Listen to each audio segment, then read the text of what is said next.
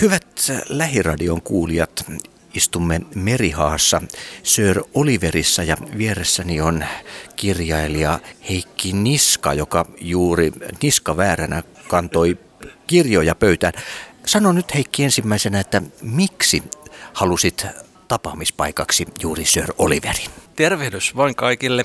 Sen takia, että mulla on ikävä tänne Merihakaan. Tuossa mun meidän vieressä on tota Haapaniemen katu 16 Bertta, missä tuli asuneeksi 10 vuotta. Ja tämä paikkakin on tuttu. Täällä oli aina tosi hyvä karaoke ja vähän liiankin hyvät juomat.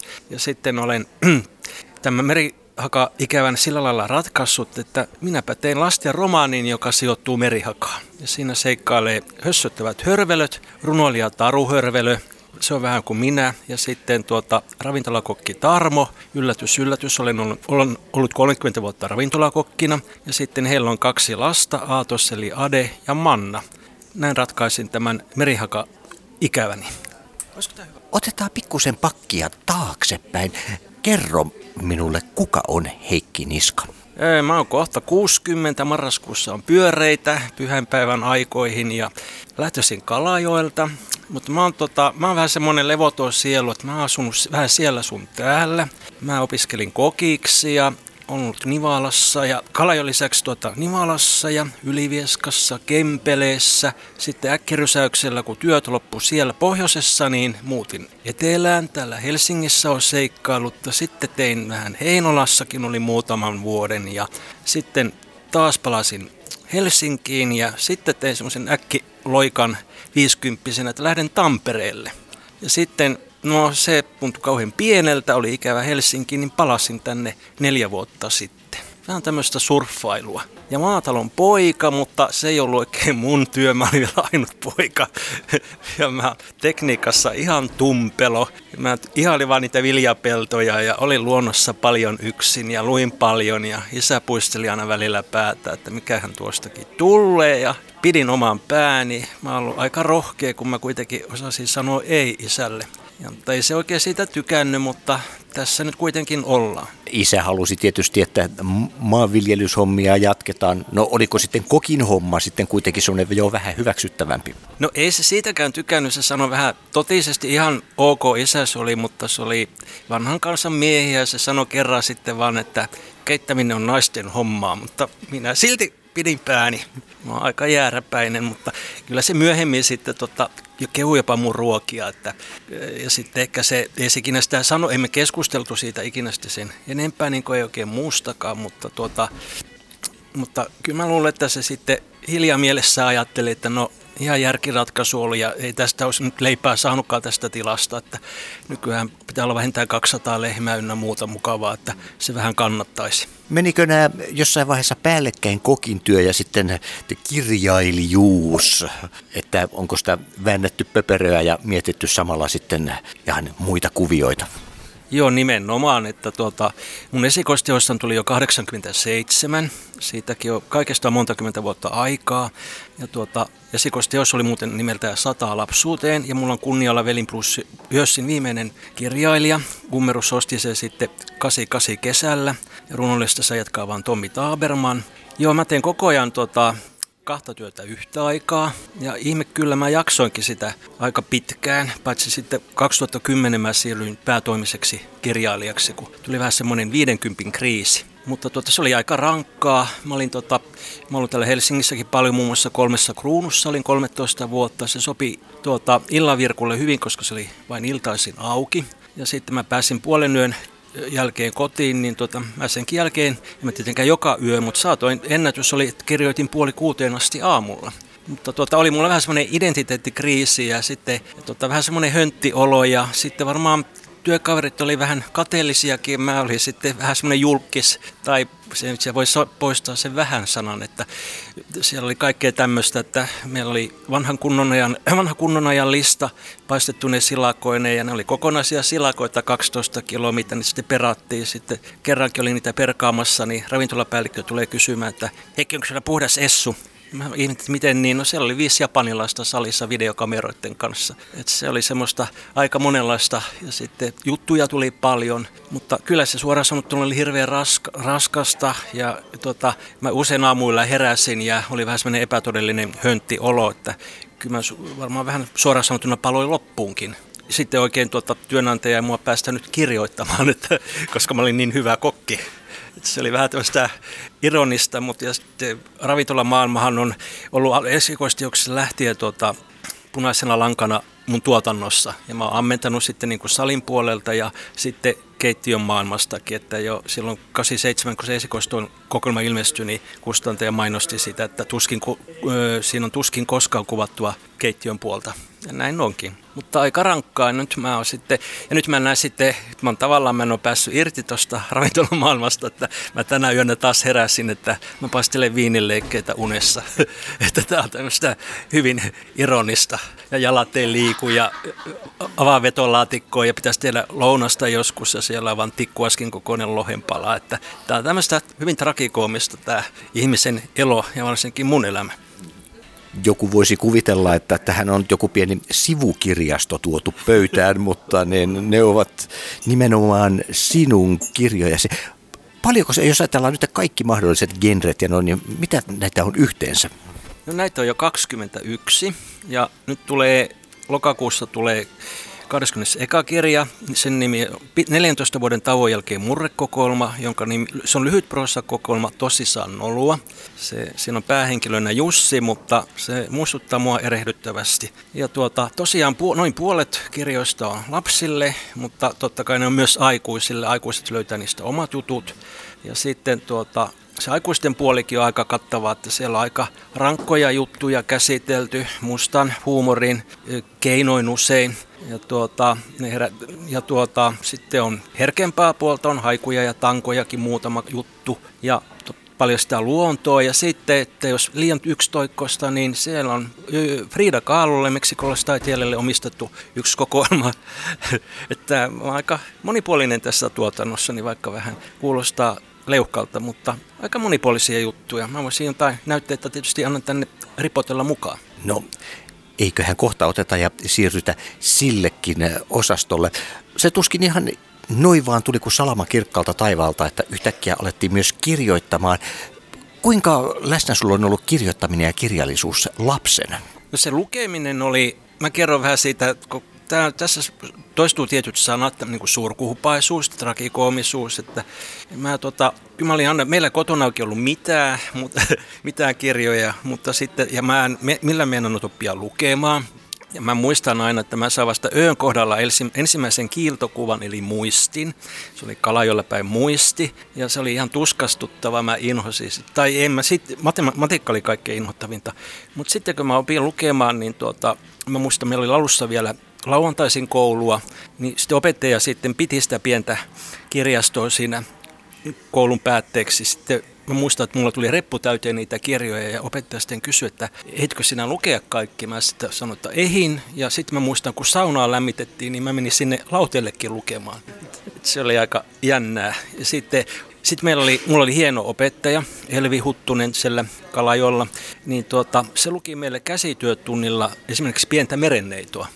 Ja sitten mä menin keskikouluun. Siellä oli aika ei se mua hirveästi kiinnostanut, mutta se oli kansalaiskoulua parempi, koska kansalaiskoulussa olisi ollut metallitöitä ja puutöitä, joita mä inhosin, mä vihasin niitä. ja sitten tota, siellä oli sitten sattu hyvä äidinkielen opettaja, Olli Porra. Se oli semmoinen vilkas, josta mä tykkäsin, ja sitten oli kuvaamataidon opettaja, ne taiteet tavallaan pelasti mun rankan lapsuuden. Se oli aika yksinäinen. Kuvaamataidon luokassa oli sitten semmoinen Raimo Ryynänen, joka oli kirjoittanut haikuja ja tankoja paperilapuille ja liimaillut niitä pitkin seiniä ja luokkaa. Ja se kuvaamataidon opettajakin niin kuin tavallaan houkutteli kirjallisuuden pariin ja sitten tuli semmoinen maailmantuskavaihe, niin mä vähän luin pienistä kirjastoista siellä Pohjanmaalla vähän mitä sattuu. Ja sitten löysin tuota, esimerkiksi Vea Koskenimen yksin otsina ihminen ja sitten se oli niin kuin, että tässä on kaikki sanottu. Kerrohan tästä, mikä meillä tässä nyt nenän edessä on auki ennen kuin alat sitä kahlaamaan läpi, että taustoja. Hetkinen. Tämän nimi on Yölaulu ja tämä on tosiaan esikoiskokoelmasta Sata lapsuuteen vuodelta 87. Mä en enää hirveästi muista tästä, kun tästä on niin kauan. Tässä on kokin työtä, tässä on sellaista vähän kauhukuvastoa ja sitten tässä on vähän semmoista romantiikkaakin. Mutta kyllä tämä on selvästi vähän tuota, tämä on nuoren ihmisen kirjoittama hyvässä ja pahassa, aika paatoksella. Tämä ei ole nyt kun tätä katsoo, niin tämä kyllä hirveän realistinen ole, mutta tuota, hyvä tämä on. Mä voin lukea, lukea tämän kuitenkin. Ei selitetä sitä puhki. Luetaan vaan. Yölaulu. Minä olen teurastajan työnantaja, kalan tappaja, emosta kuutioita, pennusta suikaleita, linnuilta katkaisen kaulan, murskaan silmät ja siivet, hyräilen, keitän 70 rapua elävältä, punainen on siniruskeaa kauniimpaa, rikoksia viitenä päivänä viikossa, kanssarikolliset, kynttilän hämyisessä salissa, ahmivat ja taputtavat, kauniita unia savustuspöntössä, paleltaako pannulla, odotahan, peittelen sinut viinillä ja kermalla, yöhön lihamylly laulaa, elämän viivoihin kuivuu veri, ahnein sormin silitän hunajatukkaa, tyynyn alla veitsi. Tämä oli upea, mä en voi mitään muuta sanoa. No nyt kun sä mainitsit juuri tota, että siinä näkyy se nuoruus, ja paljonko sä oot äh, lukenut niin kuin, äh, taaksepäin, niin katsellut, katsellut noita vanhoja kirjoituksia, millä silmällä ja mielellä Heikki Niska ottaa ja äh, katselee nuorta Heikki Niskaan? Mä tein sen elämäni virheen, että mulla oli niitä iso monta sataa runoa ja mä sitten pöllö. Osan poltin, joo, ja sitten osan jätin yhdelle atelierkriitikolle Vähähon Anjalle Kärsämäelle, ja hän otti ja kuoli. Eli iso kasa runoja on jos ties missä, mä pelkään, että ne on hävinneet. Mutta tuota, on ne hirveän pateettisia niin kuin tuokin, mutta mä oon aika tuota, sellainen ehdoton, voimakas luonne, että jotenkin kyllä, ne, kyllä mä niin kuin on, on niiden takana vieläkin. Niin, ajankuva. Niin, ajankuva. mutta ei se hirveän realistinen kyllä ollut. Mutta mä voisin laittaa toisen esittelyrunon, jos me, me ollaan höpötetty niin paljon, niin murteella. Paljonko sä käytät murteita ja eri murteita? Mä puhun vaan, mä osaan vasta Kalajoen murretta ja mä muita murteita, mutta mä oon kiinnostunut niistä. Tuota, silloinhan tuli Heli ja aloitti tämä murrebuumi silloin, mutta mä vähän myöhästyin. Mulla oli kyllä jo silloin tuota runoja valmiina, mutta mä en tiedä, tiedä miksi mä en niitä lähettänyt sitten eteenpäin ajoissa, että tavallaan se Heli Laaksonen sitten ehti ensin. Mä tuli sitten, 2003 tuli toi Uljasta väkiä, mistä kokoelmasta tämä on, ja tämä on Sam, Sammakko oli kustantajana, mutta me ollaan aika erilaisia, että tota, mä oon sillä lailla vakavampi ehkä kuitenkin noissa murrerunoissa kuin tuota Heli Laaksonen, että niillä voi oikein, ja tämä uusimkin, mikä nyt on tulossa lokakuussa tosissaan nollua, niin se on tosi rankka kirja. Siinä on sitä huumoria, mutta kyllä sitä voi tuota, mä vähän suutun, jos se laitetaan jonkin huumorilokeroon. Että tota, siinä on paljon muutakin kuin sitä huumoria. Ja joka runossa ja lyhytproosa pätkässä, vaikka se on murteella, niin ei tosiaankaan ole aina mitään hauskaa. Tietysti se voi kuulostaa vähän hassulta ja erikoiselta ja jopa koomiselta jonkun muun korvin, joka ei ole meiltä päin. Mutta laittaa yksi esittelyruno vielä. Pohjoisen ihminen. Pohjoisen, pohjoisen ihmisessä on ujualasta. Aikuisenakin sen tekee mieli mennä autotallin takaa, kun tulee vieraita. Jäämiänä ja varruillaan se tarkkailee ja haistelee, tempautuu pikkuhiljaa mukaan. Äkkiä pajot murtuu, silimäkki nauraa, pohjoisen asukki tarjoaa kahvit ja nisut. Se puhuu kovalla äänellä, ko innostuu, kahtoo aina silmiin ja pitää sanansa. Kesken kaiken se muuttuu hiljaiseksi, toivoo sallaa, että vieraat jo lähtis. Se himuaa yksin hangille ja mehtiin, kojon rakkaaseen luontoon. Miten Heikki Niskan kirjoissa yleensä tämä kuvituspuoli, puhuttiin tuossa jo aavistuksen verran. Kerro hieman eri kirjojen kuvituksista. Eli kuvituksia nyt on tietysti vannoissa lasten, no kansissa on tietysti aikuistenkin kirjoissa ne kuvat, mutta tuota, mä olin hetkinen, Tammella oli esimerkiksi sillä lailla Tammelta tuli kaksi lastenkirjaa multa, runokokoelmia, eli Satakieli ja lakaisukone, ja sitten Peikkovaara, ja sitten mä olin siellä ihan käymässä kustannustoimittajalla ja sitten se näytti vähän niitä heidän kirjojaan ja sitten sanoi, että saat valita tästä tota, kuvittajan, että kenen tyyli miellyttää eniten. Ja sitten mä päädyin Virpi Pennaan Tammella. Ja sitten tuota, VSOY Pro, joka teki oppimateriaalia. Siellä oli valmiiksi, mutta tilattiin Taikakissa värestä, kirjoito, värestä kertova pahvikirja ja sitten muodoista kertova kirja. Siinä oli kuvittaja jo päätetty, se oli Kalle Granfeldt. Eikö Gran Ruuthan se on, joo. En näitä muista näitä kaikkea ulkoa. Ja sitten esimerkiksi tässä uusimmassa kirjassa, mikä tuli nyt kesällä, Hornanperän hurjapäät. Tämä on kulttuurivihkojen aluevaltaus. Ne jo ennen, se on muutama vuoden ollut tuo kulttuurivihkot, joka on julkaissut kustantanut kirjoja lehtiosten erikseen. Siinä mä itse ehdori, ehdor, ehdotin tuota Matilda Kilpua, joka oli yhdeksänvuotias silloin, kun hän kuvitti. Ja sitten se sopi kustant, kustantajalle. Se vähän, niillä yleensä on valmiina kuvittajat ja yleensä kirjailija ei varmaan tota, kirjailijalla ole paljon sananvaltaa siinä asiassa, mutta mä oon aika mm, onnellinen, onnellinen tämän suhteen, että mulla, multa on vähän kysyttykin. Ja mä sain tästä noita runokokoelmassa itse ehdottaa kuvittajaa. Ja se sitten kävi kustantajalle tosiaan. Kirjailijuutta ajatellaan monasti sellaisena hyvin romanttisena sille, että hän yöllä katsoo ikkunasta kuuta ja naputtelee vanhaa kirjoituskonetta, mutta miten nämä syntyvät? Onko sulla jotain ihmeellisiä pätkiä siellä täällä, tekstiä vai miten miten se käytännössä etenee? Vähitellen, hitaasti, mutta varmasti, mutta miten? No mä tuota, mm, no mä puhun vaikka tuosta tosissaan Nolua-kokoelmasta. Mun piti vähän tehdä semmoista Kokotta täyttää 60, tuntuu aika vanha, vaikka henkisesti viisivuotias erään Hannan mielestä, niin tuota, mm, kyllä mä mietin jonkun kokonaisuuden heti. Mä yleensä mietin, että mistä mä haluan eniten kirjoittaa. Sitten mä ajattelin, no mäpä nyt elämästäni vaikka 20 vuotta kansien väliin ja sitten kun mä asun siellä sun täällä, niin tehdään semmoinen osio, missä ollaan vaikka Tampereella ja sitten palataan, sitten ollaan välillä Heinolassa ja vähän sitä lapsuutta. Ja sitten miten lastenkokoelmissa mä oon esimerkiksi tehnyt Mä oon kiinnostunut peikot ja kaikki yliluonnolliset asiat. No mä tein sitten peikoista ihan oman kirjan ja nyt sitten tein Hornanperän hor- hurjapäät kertoo noidista. Ne noidatkin on mua aina kiinnostanut. Mulla on aika, aika valmiina heti semmoinen kokonaisuus. Tai sitten haiku-tankakokoelmat. No siinä ollaan luonnossa aika paljon ja kyllä mulla, mä näen heti semmoisen kokonaisuuden. Ja sitten mä vaan kirjoittamaan, mutta sitten sit mä voin tota, kyllä tehdä rintarinnan kahtakin työtä, että voin kirjoittaa vaikka lyhytproosaa ja runoja yhtä aikaa ja ni, niillä on sitten eri teemat.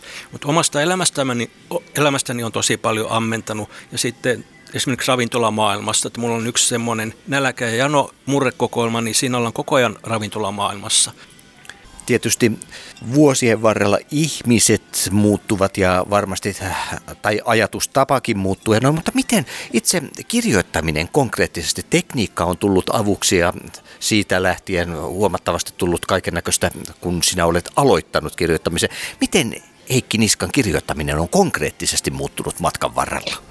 No mä oon siis oman tien kulkija tässäkin, että on mulla tietokone, mutta mä käytän sitä vaan tavallisesti puhtaaksi kirjoittamiseen, että mulla ihan oikeasti, mun kirjoittaminen on kauhean usein sitä, että mä menen sänky, vaatteet päällä, huomi ja sitten tota, mulla on lyykynä ja papereita ja sitten pyyhekumi ja sitten mä laitan silmät kiinni, mä saatan nukahtaakin.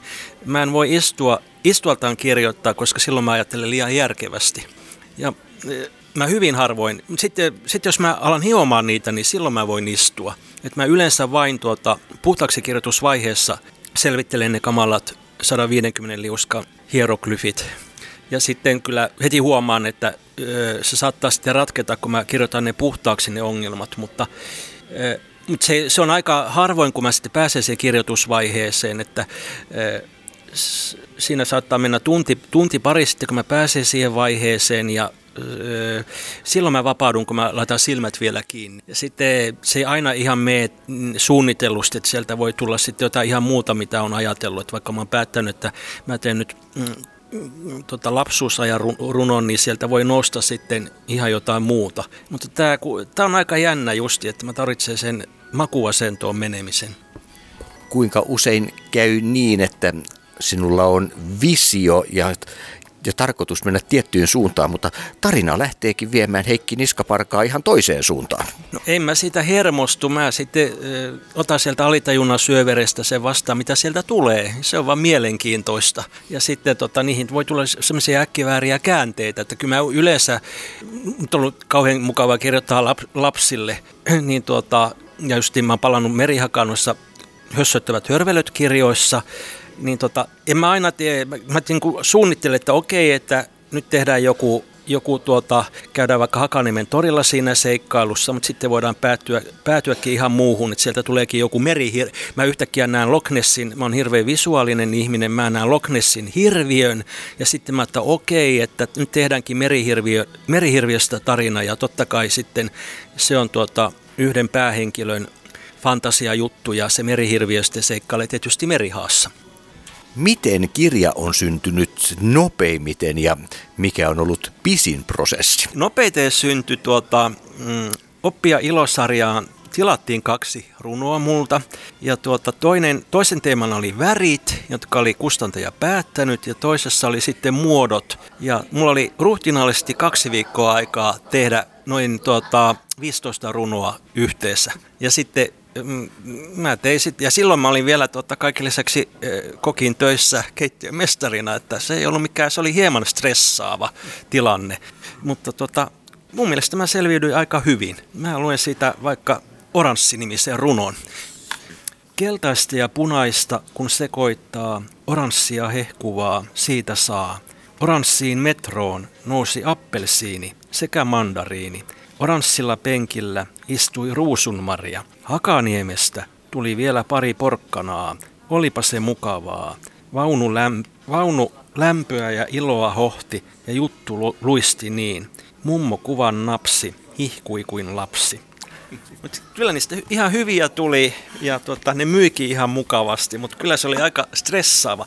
Nuo deadlineit toisaalta voi olla ihan hyviä. Että mä joskus tuota, itsellekin sanon, että jos mä oon vähän laiskotellut, että on ollut vähän liian hyvi, hyvien ystävien kanssa ja vähän kosteessa merkeissä, niin sitten mä välillä keksin itselle, että nyt Juman kautta teet sen osaston loppuun vaikka kahdessa viikossa. Että se voi, välillä mä sitä tarvitsee, sitä deadlinea. Muut, muut kirjat, niissä menee muutama kuukausi mulla keskimäärin, että mä sitten hyvin intensiivisesti kyllä paneudun niihin ja sitten on puhelin äänettömällä ja käydään kuntosalilla kolme kertaa viikossa, eletään hyvin kurinalaista elämää. Että kyllä se sen vaatii, mutta kun mä itse aina tarkkaan mietin, mistä mä niitä sydäntä lähellä olevia asioita, niin kyllä ne sitten aika nopeasti syntyy. Että en mä jaksa tuota monta ö, vuotta vatvoa niitä. Puhuttiin tuosta itse kirjoitustyöstä jo, mutta onko sulla joku sellainen tietty rytmi, vuorokauden aika tai joku tommonen, jolloin sä olet parhaimmillas?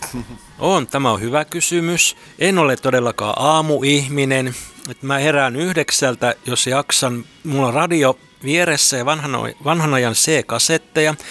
Muistojen Boulevardi saa mut heräämään kello 9.05 ja sitten mä voin tor- torkkua, se kestää kymmeneen asti ja sitten hiljaa heräilen muuta ja lehdessäkin menee tunti pari ja sitten tuota, mä iltapäivällä alan virkkuun ja tuota, sitten, sitten mä alan vähän niin kuin miettiä asioita ja kirjoittamaan. Ilta on kaikkein parasta aikaa ja yö on hyvää Siinä on, sitä voisi vähän yrittää aikaistaa sitä kirjoittamisrytmiä, koska aivoja ei voi naksauttaa sitten pois päältä. Että mä yleensä menen kahden kolmen aikaa vasta nukkumaan ja sitten, tuota, sitten just kun on sammuttanut valot, niin jo, sitten kohtalon ivaa, niin sieltä tuleekin mieleen sellainen asia, mitä olen miettinyt monta tuntia.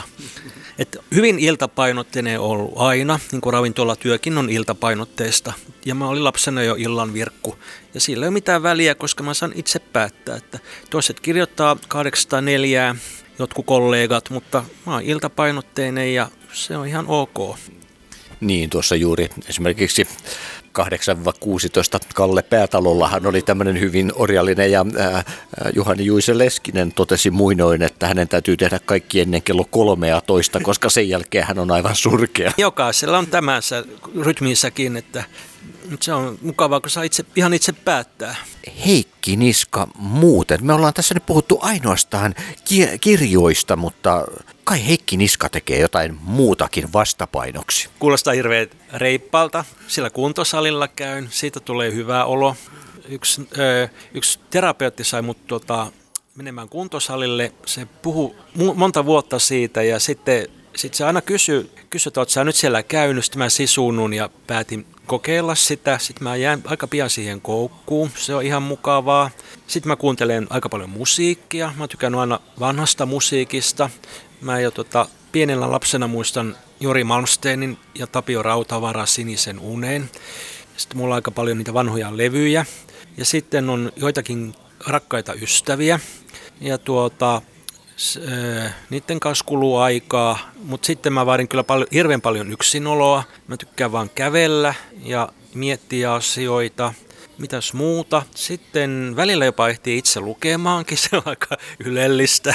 Silloin kun kir- on kirjoitusvaihe, mä aina pelkään milloin se kirjoitusvaihe alkaa, niin silloin ei pysty lukemaan kuin Hesaria.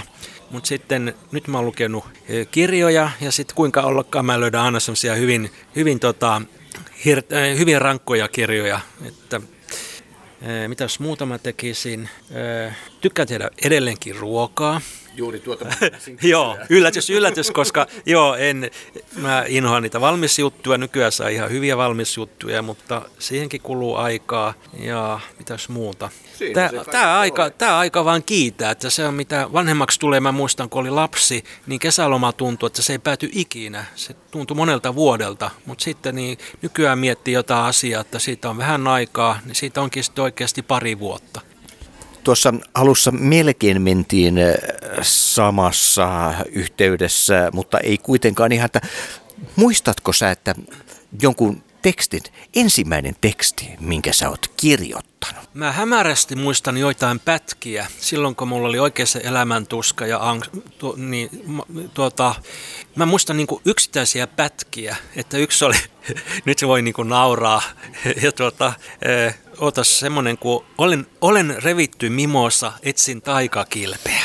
Sellainen oli ja sitten tuota, niissä oli hirveästi eksotiikkaa, sen mä muistan ja oli niin kuin selvästi, mutta palkittiin 83 nuorison taidetapahtumassa, että meitä tuota, mm, oli monta sataa osallistujaa ja 20 sitten pääsi kirjoittajakurssille ja tuota, mä olin sitten niiden onnellisten joukossa ja silloin jo sanottiin, että on neruka ja, neruda ja lorkavaikutusta.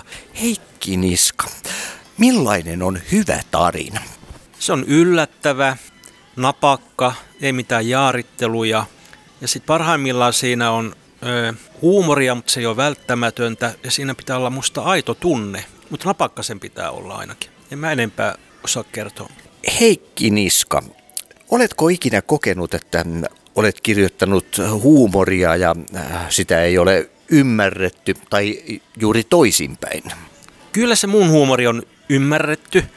Aina ihmiset ei näytä sitä. Mä olin esimerkiksi muistaakseni Seinäjoella jossain tilaisuudessa kerran ja sitten tota, mm, mä, se on vitsi, luin jotain murrejuttuja ja ne on hyvin tragikoomisia tarinoita ja sitten se kuuluu, että tietysti, että se luetaan naama peruslukemilla.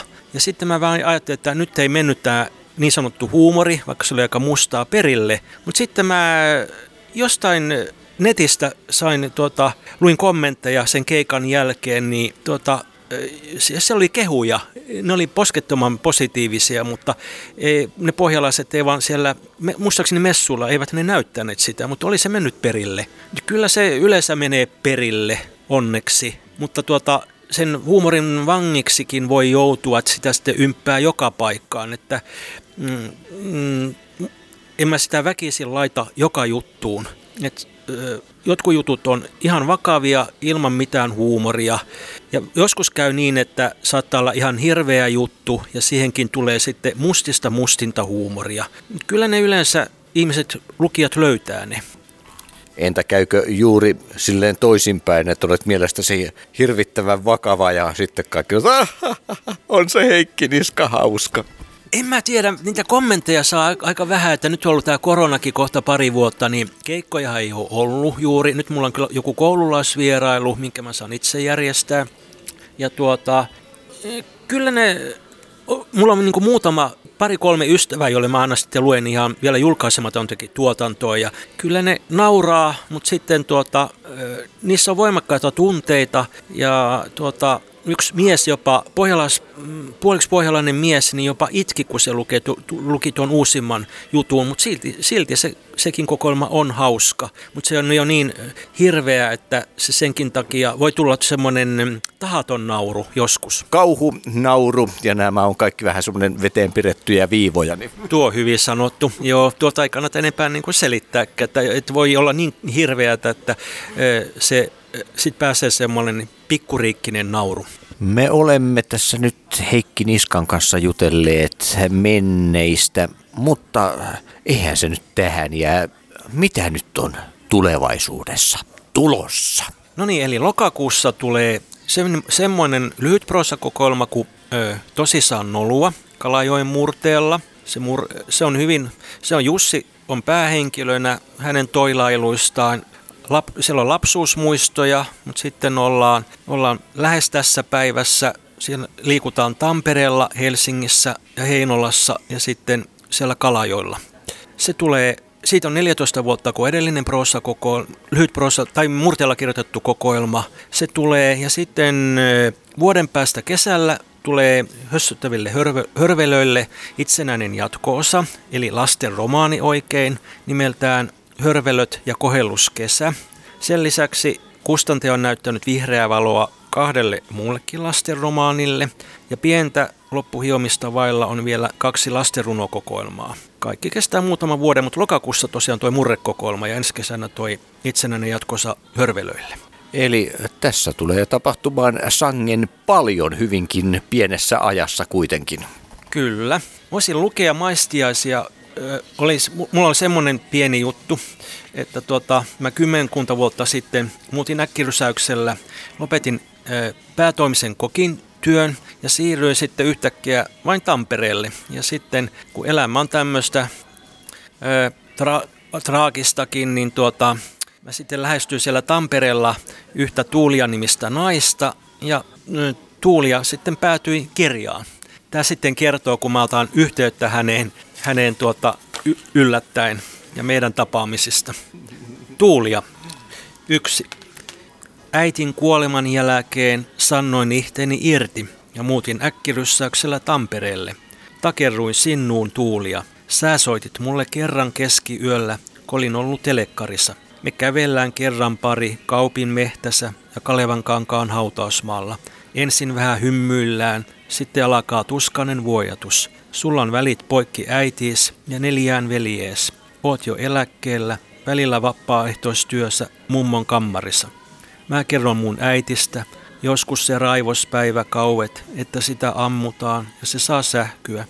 Viisivuotiaana mun sydämeen painu puukon terä, äitin sairaus on mun syy. Kaksi. Sä käyt mulla kerran oravan polulla. Viehko piha, nätti asunto, me juojaan lasilliset viiniä ja vilikastaan parvekkeelta pallokenttää. Mä käyn sun, sulla kerran koulukajulla, annan tuliaisiksi oman runokirjan, paat sen kaappiin, sen ovessa on päänkokoinen reikä. Huone on vähän riisuttu, laattialla patja, läppäri ja TV, keittiössä jakkara ja kaksi sinistä muovivatia, toinen täynnä omenoita, toinen appelsiineja. Kolme. Kaikki loppu yhtä nopeasti, koli alakanukki. Kesken kävelyn me pysähyttiin Hämeenkajulle. Sannoit, haluan olla hetken yksin. Kiitos kun ymmärrät. Etukäteen hyvää 50-vuotispäivää ja halatessa vielä, sulla on ihana paita.